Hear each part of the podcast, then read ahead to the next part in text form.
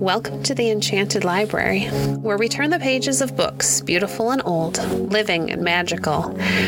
It's time to curl up, get cozy, and join us on an adventure.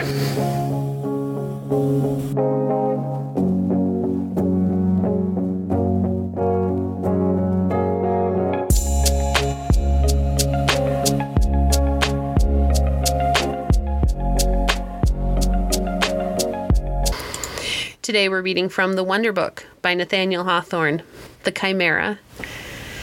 When the airy rush of the winged horse had brought him within the distance of a hundred yards, the chimera gave a spring and flung its huge, awkward, venomous, and utterly detestable carcass right upon poor Pegasus, clung him round with might and main, and tiled its snaky tail into a knot.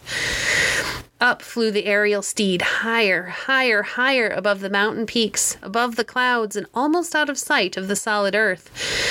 But still the earth born monster kept its hold and was borne upward, along with the creature of light and air. Bellerophon, meanwhile, turning about, found himself face to face with the ugly grimness of the chimera's visage, and could only avoid being scorched to death or bitten right in twain by holding up his shield. Over the upper edge of his shield, he looked sternly into the savage eyes of the monster. But the chimera was so mad and wild with pain that it did not guard itself so well as else might have been the case. Perhaps, after all, the best way to fight a chimera is by getting as close to it as you can.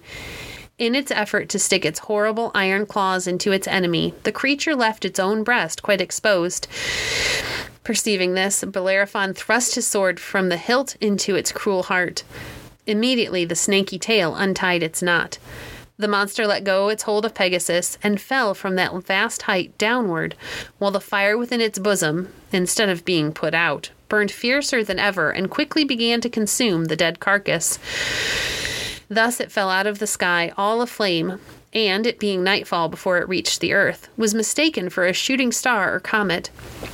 But at early sunrise, some cottagers were going to their day's labor, and saw to their astonishment that several acres of ground were strewn with black ashes. In the middle of a field there was a heap of whitened bones, a good deal higher than a haystack.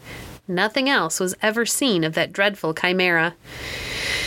And when Bellerophon had won the victory, he bent forward and kissed Pegasus, while the tears stood in his eyes. Back now, my beloved steed, he said, back to the fountain of the Pirene. Pegasus skimmed through the air quicker than he ever did before, and reached the fountain in a very short time. And there he found the old man leaning on his staff, and the country fellow watering his cow, and the pretty maiden filling her pitcher. I remember now, quoth the old man. I saw this winged horse once before, when I was quite a lad, but he was ten times handsomer in those days. I own a cart horse worth three of him, said the country fellow. If this pony were mine, first thing I should do would be to clip his wings. The poor maiden said nothing, for she always had the luck to be afraid at the wrong time. So she ran away and let her pitcher tumble down and broke it. Where's the gentle child, asked Bellerophon, who used to keep me company, and never lost his faith, and never wearied of gazing into the fountain? Here I am, dear Bellerophon, said the child softly. For the boy had spent day after day on the margin of Pirene, waiting for his friend to come back. But when he perceived Bellerophon descending through the clouds, mounted on the winged horse, he had shrunk back into the shrubbery. He was a delicate and tender child, and dreaded lest the old man and the country fellow should see the tears gushing from his eyes. Thou hast won the victory, said he joyfully, running to the knee of Bellerophon, who still sat on the back of Pegasus. I knew thou wouldst. Yes, dear child, replied Bellerophon, alighting from the winged horse.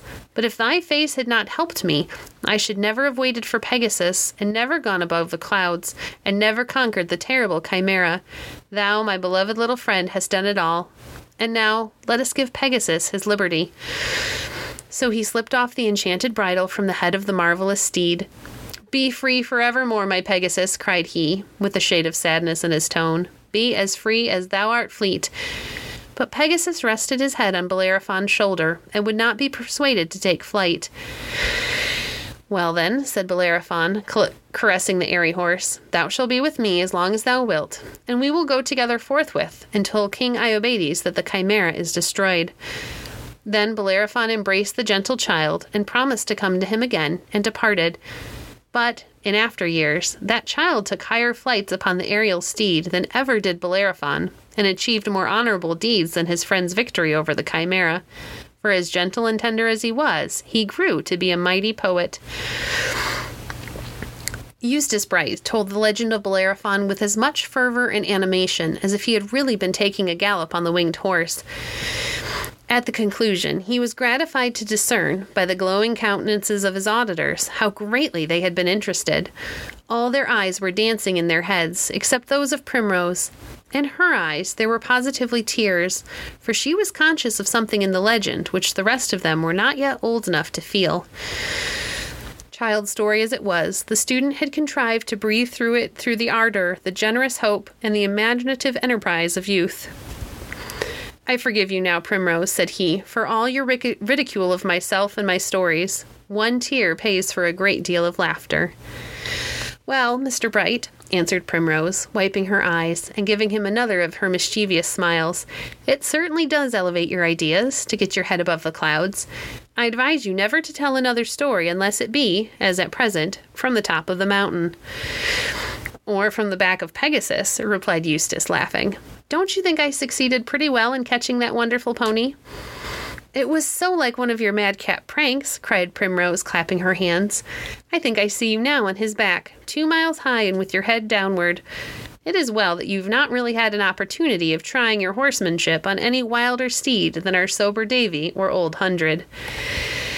For my part, I wish I had Pegasus here at this moment, said the student. I would mount him forthwith and gallop about the country within a circumference of a few miles, making literary calls on my brother authors. Dr. Dewey would be within my reach at the foot of Taconic. In Stockbridge yonder is Mr. James, conspicuous to all the world on his mountain pile of history and romance. Longfellow, I believe, is not yet at the Ox-bow, else the winged horse would neigh at the sight of him. But here in Len- Lenox, I should find our most truthful novelist, who has made the scenery and life of Berkshire all her own. On the hither side of Pittsfield sits Herman Melville, shaping out the gigantic conception of his white whale, while the gigantic shape of Greylock looms upon him from his study window.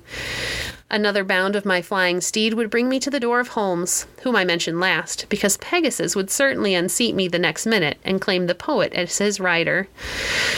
Have we not an author for our next neighbor? asked Primrose. That silent man who lives in the old red house near Tanglewood Avenue, and whom we sometimes meet with two children at his side in the woods or at the lake. I think I have heard of him writing a poem, or a romance, or an arithmetic, or a school history, or some other kind of book.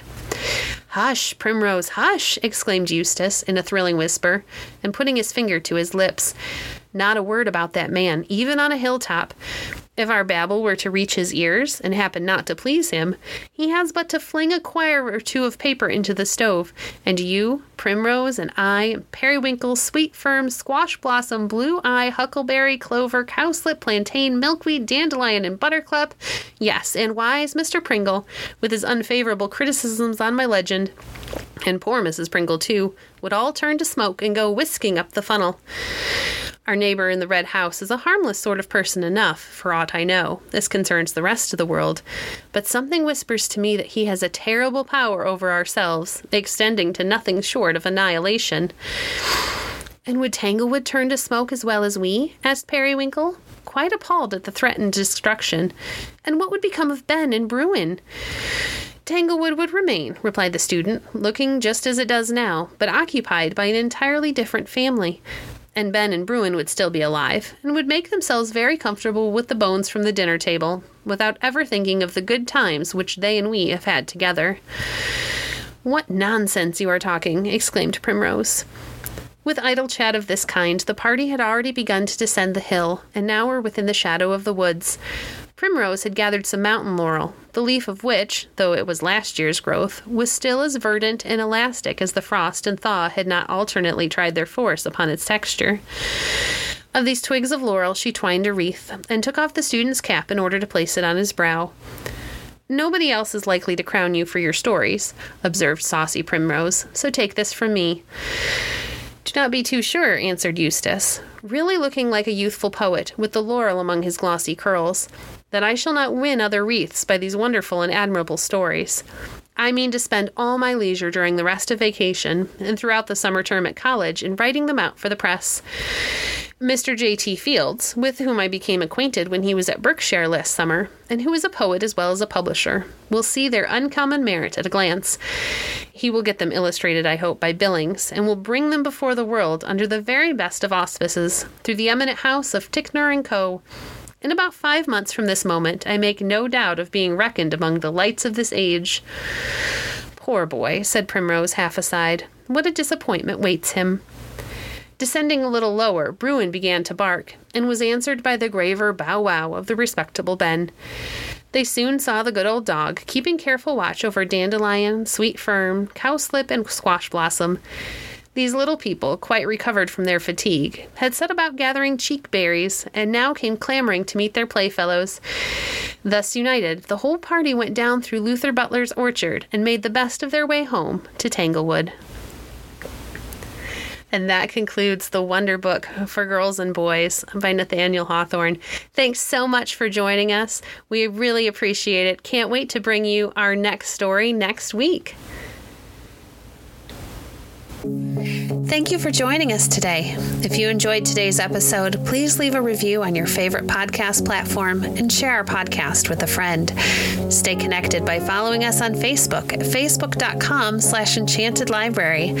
If you'd like to support the work we do, you can visit our Patreon page at www.patreon.com slash enchanted library. We appreciate your support. Until next time, friends, happy reading.